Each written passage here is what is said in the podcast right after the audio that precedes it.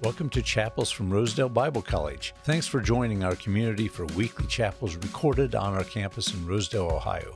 We hope you are challenged and inspired by what you hear. Enjoy.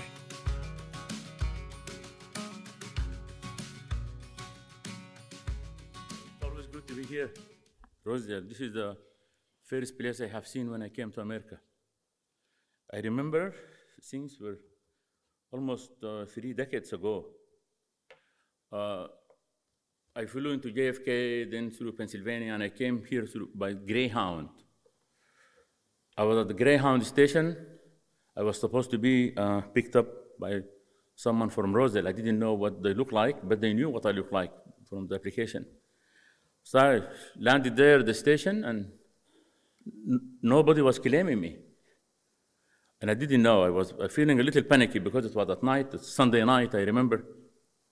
And uh, then I just thought, okay, I'm going to go to the, to the people who work at the Greyhound and ask them. And I wondered how, how they would know, how they would help me. But I decided to do that anyway. So I went to the lady on the front desk. I said, I'm Yasir from Sudan. Somebody is supposed to pick me up from Rosedale College. And that was the first time to hear of a pager, you know, where they page everybody. And she just thought, Yasir Makki from Sudan. And then somebody showed up. Well, it was, it was Alfred Yoder, if you remember Alfred. No, it was the old days. He was waiting for me at the bus station. He was reading his book. And he forgot about me. I was afraid. So then he drove me to Rosedale. The, the, the, the next story is even funnier. He drove me to Rosedale, and I went to the board. I was the first kid to cut to the board because people, get, I think the, the registration on Tuesday, and I just came on Sunday night, and so people start coming on Monday. I was all by myself, and I didn't know back then. I don't know the rules now. You have to bring your own sheet. They have a bed for you, but I didn't bring a sheet from Sudan. I didn't know I was supposed to bring a sheet.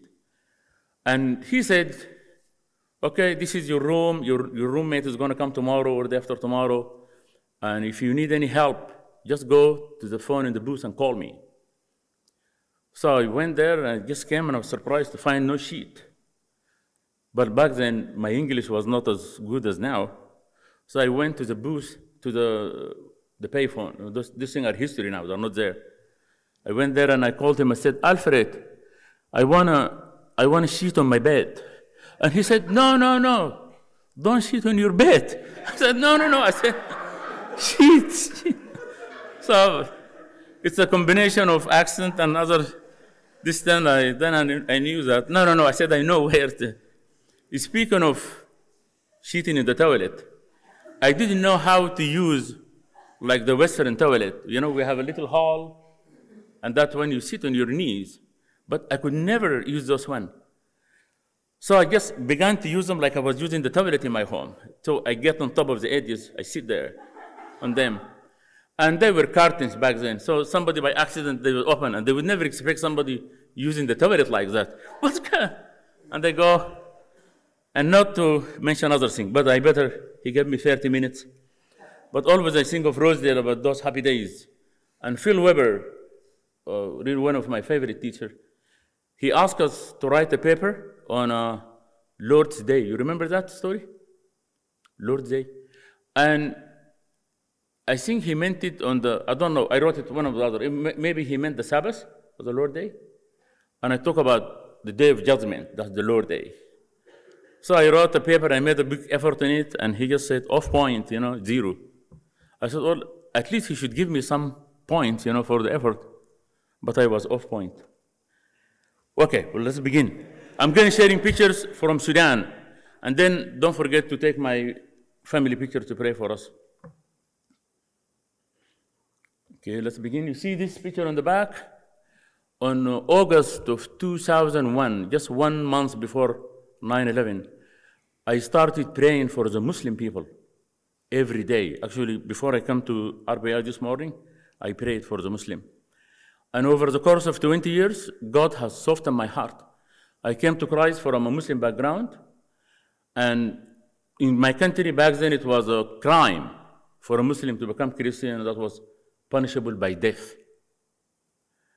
And uh, so that developed, that fear of, of have for Muslim evolved into some hatred because they want to kill me. But after I started praying for the Muslim, God had replaced that fear with love and compassion.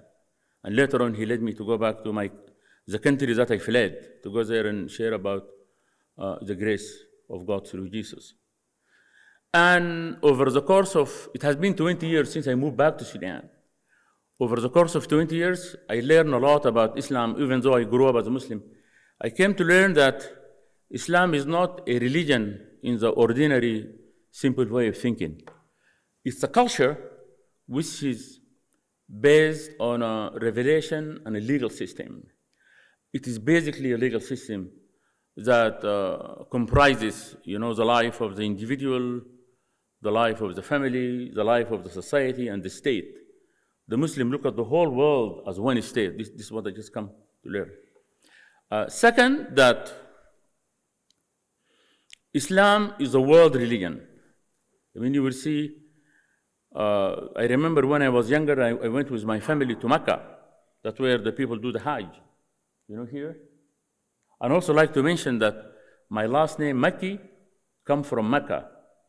Like if you are from Mecca, you're a Makki. If you are from Medina, you're Medini. This is how you things work. If you're from America, you're what?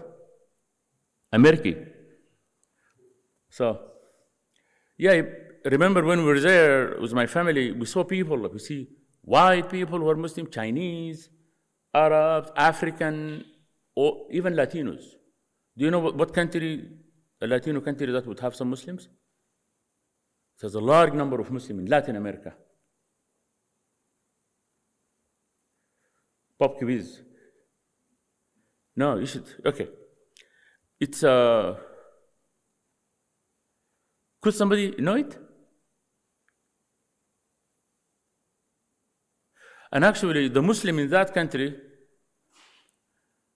uh, you, you, heard of a country called Suriname? Suriname. Suriname, you, you heard it? It was a Dutch colony. All of Latin America was uh, Spanish and Portuguese. But that Suriname country was colonized by Dutch. So the Dutch brought some Muslims from Indonesia because Indonesia was also a Dutch colony. So they brought them here, and some immigrants from the Middle East immigrated to that country, and that's how country uh, happened to have a large Muslim population, Suriname. Also, I remember met some of them. They all go, all the Muslims all over the world go to the Hajj. Well, I uh, yesterday I was attended the Alpha. You know, that what really recommend. I was asked, what would you ask God if you have a chance to ask God? What would you ask Him? I'm an evangelist to the Muslim people, and this would be my question to God. Why is it it is so hard for a Muslim to believe in Jesus? And those even who believe in Jesus, I've been working there for 20 years. We start a group of Muslim background believers, but then down the road, I would say two thirds of them would bounce and become Muslim again. They would not continue the journey. So this would have been my question. And the reason I say this, because the Muslim, the people in this map, have more common ground and common beliefs with the Christians, more than any other religion in the world, including the Jewish religion, the Judaism. I will just give you a few examples when we talk about the person of Jesus, they believe Jesus was born of a Virgin Mary. And a lot of Muslim women carry the name Mary, Maryam, you know, that's Mary. And also some carry the name Virgin, also refer to Mary, the mother of Jesus. Say Batul. Batul in Arabic means virgin, just like Madonna in uh, the Latin language. So this, they believe he was born of a virgin birth. And for me, that's important. A couple of weeks ago, I got to speak at the Columbus Mennonite Church and I shared about Muslim people believing in Mary. Uh, the, she's a, a, virgin mother of Jesus. And one of the members there, Calvin Nafziger, said, came to me. He said, Oh, of course, you don't believe that uh, real thing. I said, Yes, I do. He said, That's just a symbolism. We don't, he said, he doesn't believe that. I don't want to say Columbus Mennonite doesn't believe that, but I was shocked to see some people who claim to be Christian do not believe that Jesus was born of a virgin uh, woman. You know, so they all, all of them, believe in the virgin birth. Second, they believe Jesus ascended to heaven and coming back in the end of time. Not only that, they believe he's the Word of God and the Spirit of God, Ruh Allah. But they don't believe he died on the cross. And even the verse that they use to say that Jesus didn't die on the cross, the holy book, the Muslim believe in called the Quran, does not state that Jesus has not been crucified. But there is a verse that says they, and that refers to the Jews. They did not kill him, they did not slay him, they did not crucify him, referring to the Jews. And when I do outreach with Muslims talking about Jesus, I quote John 10 18. Jesus said, Nobody takes it from me, but I lay it down freely. So you are right, they did not kill him, they did not crucify him, but he offered himself. He laid down his life freely to be killed and to be crucified. And the often response I get like, are you saying Jesus committed suicide? No, he did not commit suicide. You know, a, so the missing word is redemption. In the Muslim theology, that for salvation, the Muslim have a plan of salvation just like Christian have a plan of salvation and Jewish. The, the plan of salvation in Muslim that you believe in Allah, and by the way, that's the Arabic term for God. Allah is God. In English is God, in Arabic is Allah. So you believe in Allah and believe in His Prophet Muhammad, that was the last prophet, and you do good deeds. And here is a formula. Every good, if you do a good deed, you are accredited 10 points. You're like you have an account. If you do a bad deed, only one point. Well, then how do I go to heaven with my bad deeds? Okay, the good deeds will erase the bad deeds. Just keep doing more good deeds. They will take care of the bad deeds. So it's a balance. And uh, but in the end, they say you are not going to enter heaven or the kingdom of heaven by your good deeds. You would enter it by the mercy of God. In the end, it said by the mercy. And uh, in this sense, like we will see a lot of similarities between the Jewish and the Muslims. You know, in the Old Testament, it talks about the mercy of God. The New Testament talking about the grace and the mercy of God. So this is this is what I believe the Lord has called me to do, and it has been a very exciting journey. But I look back before God called me to go to the Muslim world, which is 20 years ago, 2002. He had been preparing me way before that, and I didn't know it. I believe God chose me aside. He set me aside for this mission since I was in my mother's womb. I have no doubt about it. But then, when I was a young boy, I have a hobby my hobby was collecting stamps. And I remember Amanda, Amanda Weber would have that hobby, right? When I came to America, I still have some of that leftover hobby. And I saw Amanda and other people. So we collected stamps.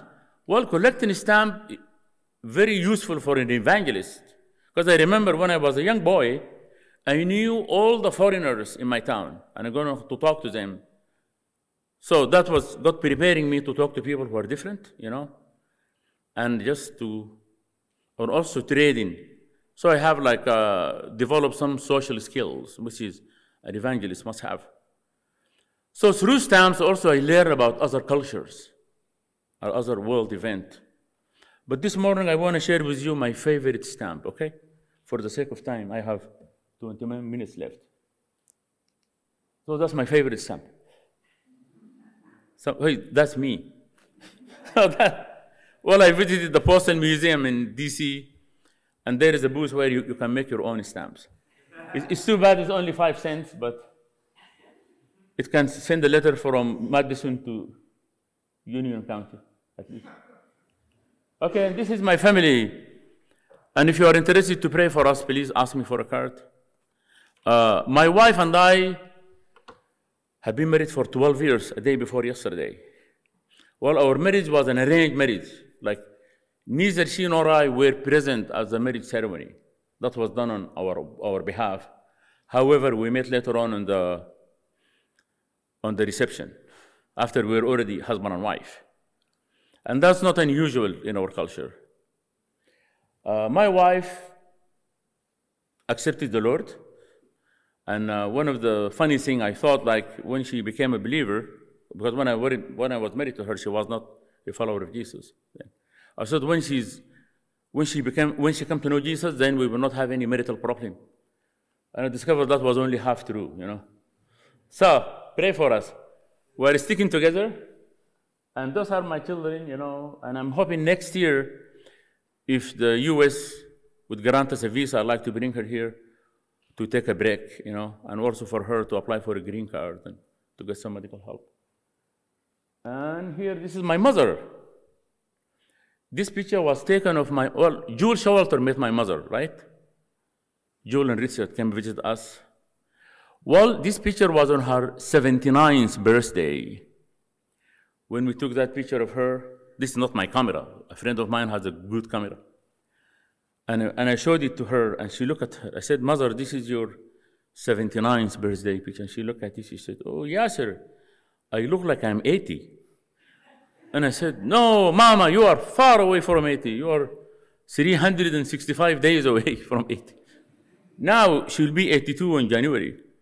Well, my mother is a teacher, and uh, a little over two years ago, she made a very big decision of accepting and trusting in Jesus. And that was a long uh, prayer that I have been praying for her for a long time. And one of the things that really God used to draw my mother to Jesus, my mother is a school teacher.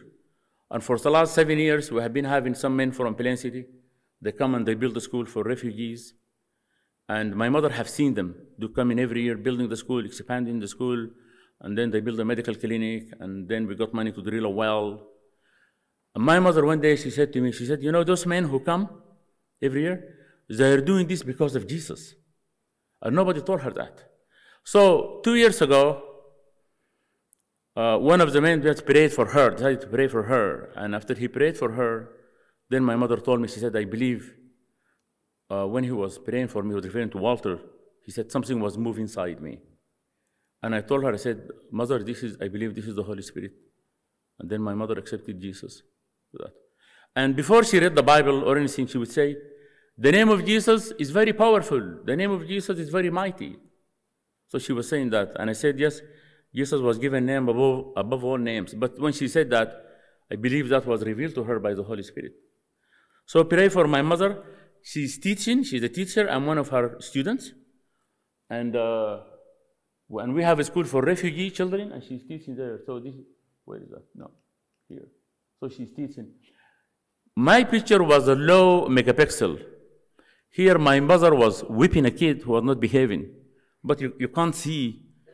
In our school, we do that. But you have, you know, if you have a class of 60 or 70 kids, you have to get them online, you know.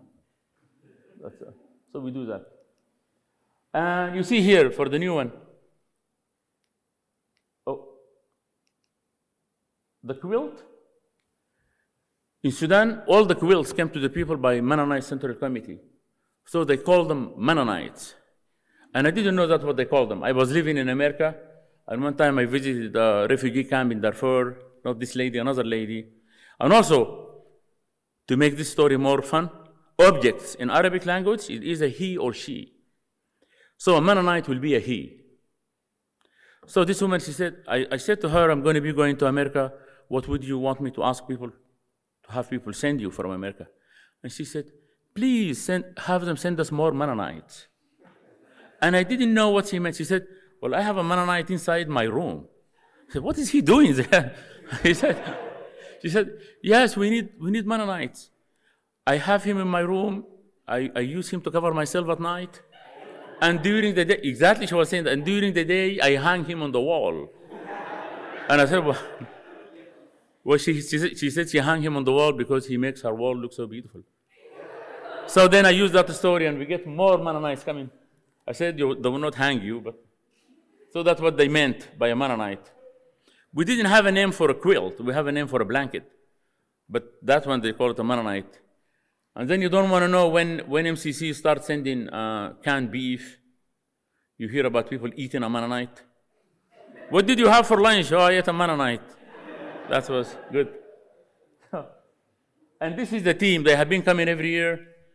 And uh, then COVID came, they stopped. And then last year, they didn't come. They didn't come. This year, they didn't come. They will come after Christmas because of some political turmoil in Sudan. And there is a story then related to that as well. Yeah, this is when Jewel and Rich Walter was also in this church. We had a heavy rain, the toilet collapsed. It is, it is just very. So, do I click it there? Okay, this is the toilet. But God help us, you know, to, uh, to build the newer one. We, we, built four. We used to have two, and we built four, four toilets. Okay, and this is the main. They love people love hearing uh, Mennonite people singing. So the team on Sunday they go to one of our churches and they sing. And uh, I remember some of the congregation said, "Please, can we not have a message today? Just have them continue singing." Said, "Well, we will have a message, but we'll keep it short." Even though they don't understand the words, but they really enjoy them so much. They love that. And this is me, you know, from the back. Well, I have a friend with the name Nasser, a good friend of mine, and who has a church next to one of our churches. We have nine house churches. His was next to one of our churches. Nasser and I have been praying together for many years. And one thing unique, like my name is Yasser and his name is Nasser.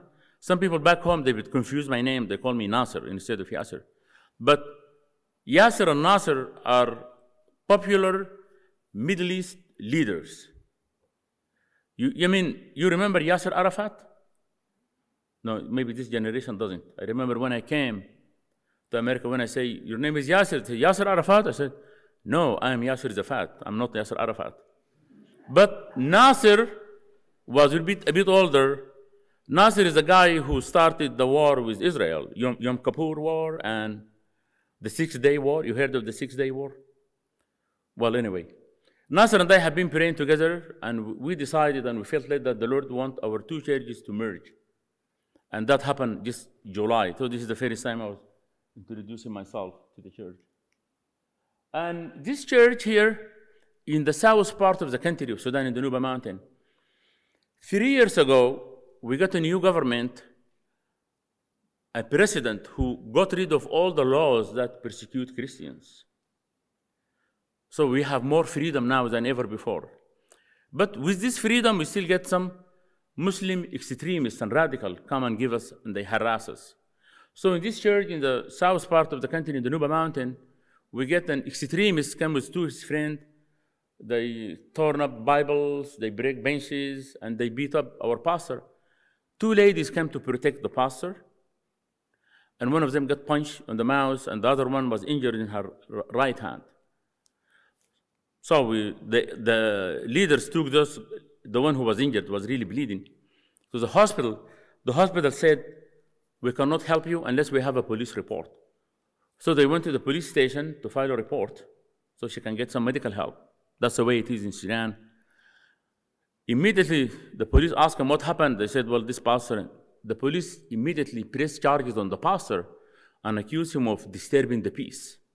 So our, pas- our pastor was detained. And then later on, he was bailed. And they set a court date, which was August 7. So before that court date, we decided at the church to pray and fast. We praying that God will intervene there. And when we went, we went to the courthouse, well, the girl got help. The lady was injured, got some stitches. We went to the, to the courthouse. This was the building of the church.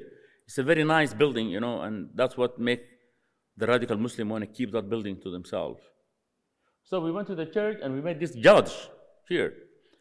The judge was just, let's say, he was looking at the, he said, he was having the file. He said, I reviewed this case. This should not even be a case. And he just canceled it. And he said to our pastor, You are free to go. And not only that, he said, You can press charges on that guy, Baba, you know, the extremist who came to your church. And we decided not to do that. And, uh, and I, uh, we just we just said to the judge we're going to leave leave a room for God to take care of that. You know, Romans 12, 19, God said, Vengeance is mine. But ever since that incident, those radical Muslims stopped harassing our people or coming back there. So we prayed for this judge, and the Lord is laying in my heart to share Christ with him. So I want you to pray for me to have the courage. I know where he lives. God wants him to hear the gospel. But I'm struggling with some kind of fear, you know, even though it's not against the law anymore. So if you would just remember to pray that God will give me courage and wisdom to witness to this judge. His name is Ahmed. Sometimes I look at his picture and I say, oh, he looks so mean. I'm not going to share with him. But then I remember what he did to our pastor. It was a very brave thing to do. Usually, Christians do not get that treatment. And this is the president who changed all the laws in Sudan against Christians. But unfortunately, on October of last year, he was overthrown by a coup d'etat, so he's no longer the president. And here, what else? This is the riots of Sudan. We have been having riots. That's why the team from Plain City couldn't come, because they're afraid of riots and happen here. People are very adamant to get rid of a dictatorship. They want to have a democracy. Those are, those are the young people. You know, we, the old people, we get used to the dictators and we didn't bother them. And here, uh, there have been some riots, like just like similar to the one happened in Sri Lanka, if you follow the news. The demonstrators went to the national palace where the president lived, and they got and the president was so frightened for his life, they I think they they took him by a helicopter or something. So then to avoid the demonstrators from coming to Khartoum, they blocked all the bridges with containers and barbed wires. So I happen to be west of those bridges, and my family live in the east side. So I have been separated from my family for more than two weeks. I couldn't, I couldn't go to the where my family live, and they couldn't come to me because the bridges had been had been blocked. And I said to myself, had I known how to swim, I could have swum the Nile. You know, some people swim, but I, I grew up in the desert. I never learned how to swim. Okay, here, yeah, we've been having flooding. Two years ago, we have the worst flooding, and uh, we responded to the victim of flooding by giving them plastic, uh, plastic tarp, blankets, but we, we do not have Mennonites to give them, but mosquito nets. So, and they, they just began to ask, that, who's paying for all this? Who's sending us all this stuff? And I answered, I said, those are your Christians, brothers and sisters in America. And that really spoke volumes and, uh, and that opened a, opened a window for us to talk about Jesus. And soon after this flood ended, we started a church. It's a very strange dynamic. All those children and their parents, their houses were washed away by the flood. and this is what the church look like now. We, we live in a tent, you know, and uh, that is me over there. So we are hoping to build in this area where they are. Uh, we're hoping to build a Mennonite, we call it a Mennonite center. So it's going to be used for school, and on the weekend we use it for a church, but also a place to train believers in Sudan. You know, that's very important to make disciples. So pray for that. This is my next project. I hope next year when I come, ask me, where is the Mennonite Center? And I'll be happy to answer you. And this is uh, school. This is a very nice uh, story. This, this is a town next to my hometown. And the children, I was walking through there to my hometown to take a bus. And some young children were following me and they were shouting, say, please tell your American friends to build us a school here. And one of the girls said, We don't have a school here for girls. There is no girls' school. So I, I surveyed the area, it's a huge area in the western part, and there was no single school for girls. And those girls who really want to go to school, they have to travel like seven miles, which is very hard. So I prayed about it and I talked to the crew, to the, we call them the building crew in Columbus, Lester, I said, Lester, are you ready? Uh, we need to build a school for girls. And he said, Yes, count, count on us the first week after Christmas. So what I did, I raised money and I make available all the building materials. They're ready. One month before Christmas, Lester called me. He said, Yasser, we're not going to make it because of the political turmoil in your country, Sudan. It's not safe for us to go there. So I felt very disappointed. And I prayed. I said, God, how do I tell those children? They got so excited, and they have already seen the concrete blocks and everything ready. I have all things ready on the site. And we told them the school is going to happen. As I was praying, the Lord said to me, Don't tell them. This school is going to happen, it's going to be built. I said, Well, give me an idea. And this is, I believe, the idea God gave me. I started uh, walking and surveying that uh, village. It's a village, but people like to call it a town, so it's more sophisticated, you know. And I was looking for a solid building. And I found one, and I asked who built this, and they gave me the name of the builder, and I got hold of him. And he brought local Sudanese workers, he picked them. And this is the school. We just finished two months ago. And this school was very important. It gave our people a sense of ownership, a sense of pride. You know, it was done by Sudanese people. And, uh, and the community got involved when we, we needed to dig a well. So people come and dig, and now we have a well, and, and we built. So it's a very nice, solid building in the, in the desert, you know. And those are the toilets. Nice doors, right? I like the doors. So, God said, I heard the cry of those children and I care about them. And He provided. This is the fairy school for girls. Well, now I have been here in the US for five weeks. This is my fifth week. And I'm, I still have two more speaking engagement after this. We're looking for people to sponsor the children. That's how we pay for the teachers and textbooks and other things. And the sponsorship, just to pray for it, $25 a month. And uh, so just pray for us for this. We have 150 girls starting on October. Supposed to start in September, but the school ended. Okay, and this is some of the, even though, like, uh, we, ha- we have some more freedom and so on, I have seen, even when the time we didn't have freedom, like this man is one of our elders. He came to Christ. I mean, the story was very long, but I believe God has chosen him. He was being shunned by Muslims because he was alcoholic. And they said, You have to clean yourself to go to the mosque and be a good Muslim. And maybe God will forgive you, you know. And one time he asked me, he said, Yasser, what would Jesus say to people who are struggling with alcohol? So when I told him that Jesus would say to you, Ali, his name is Ali, I said, Ali, I love you. I want to save you. And I, he was very surprised. He said, even when I am like this or after I quit, I said, no, he loves you the way you are. So I prayed with him and God delivered him from 50 years of alcoholism. 50 years. And uh, anyway, but then he had some health complication. He passed away. And this is a lady in our church. You know, she got a tumor on her buttocks. We raised money locally to send her to the hospital, but unfortunately, the, the tools were not sterilized. She got a bad infection and, and she died, even before the surgery was completed.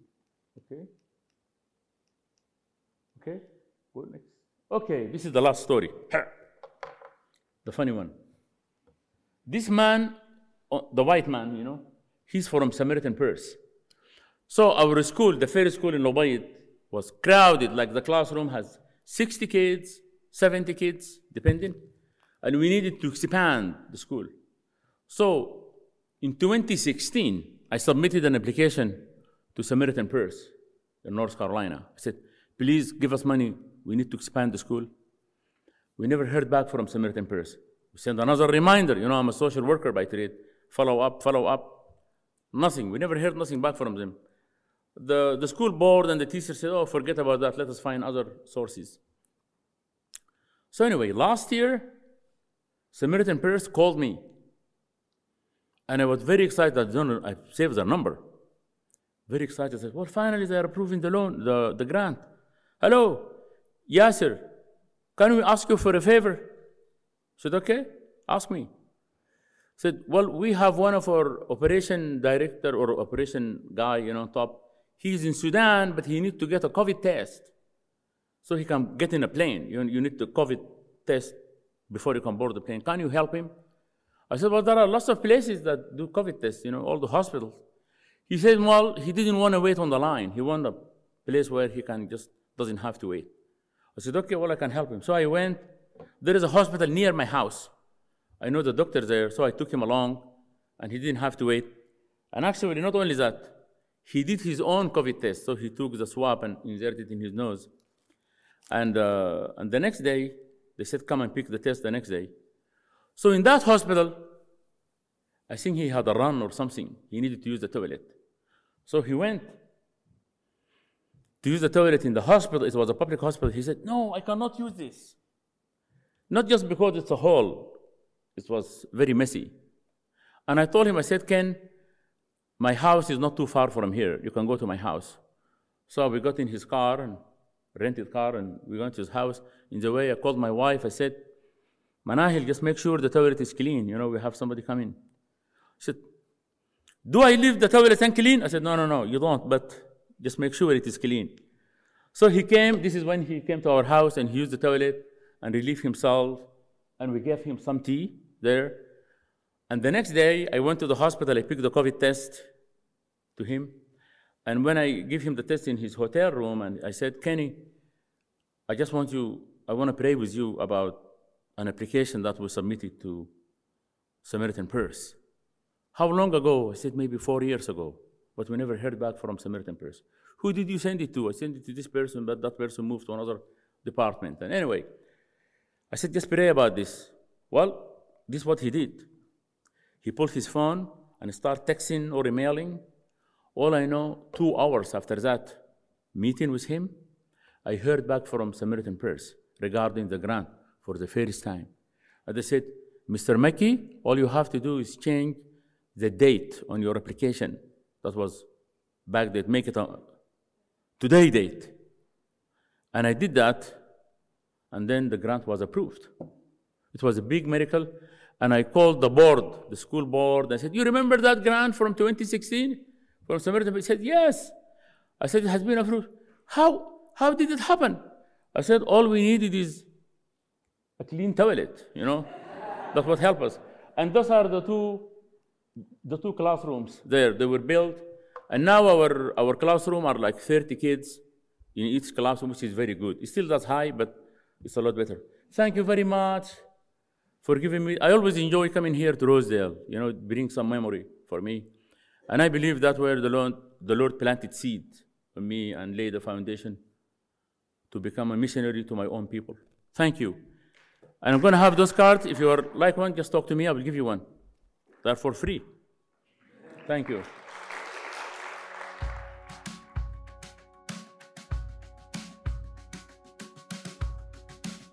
Thanks for listening. If you found this episode helpful, please share so others can benefit from it as well. And be sure to check out our other podcasts at rosedale.edu slash podcasts.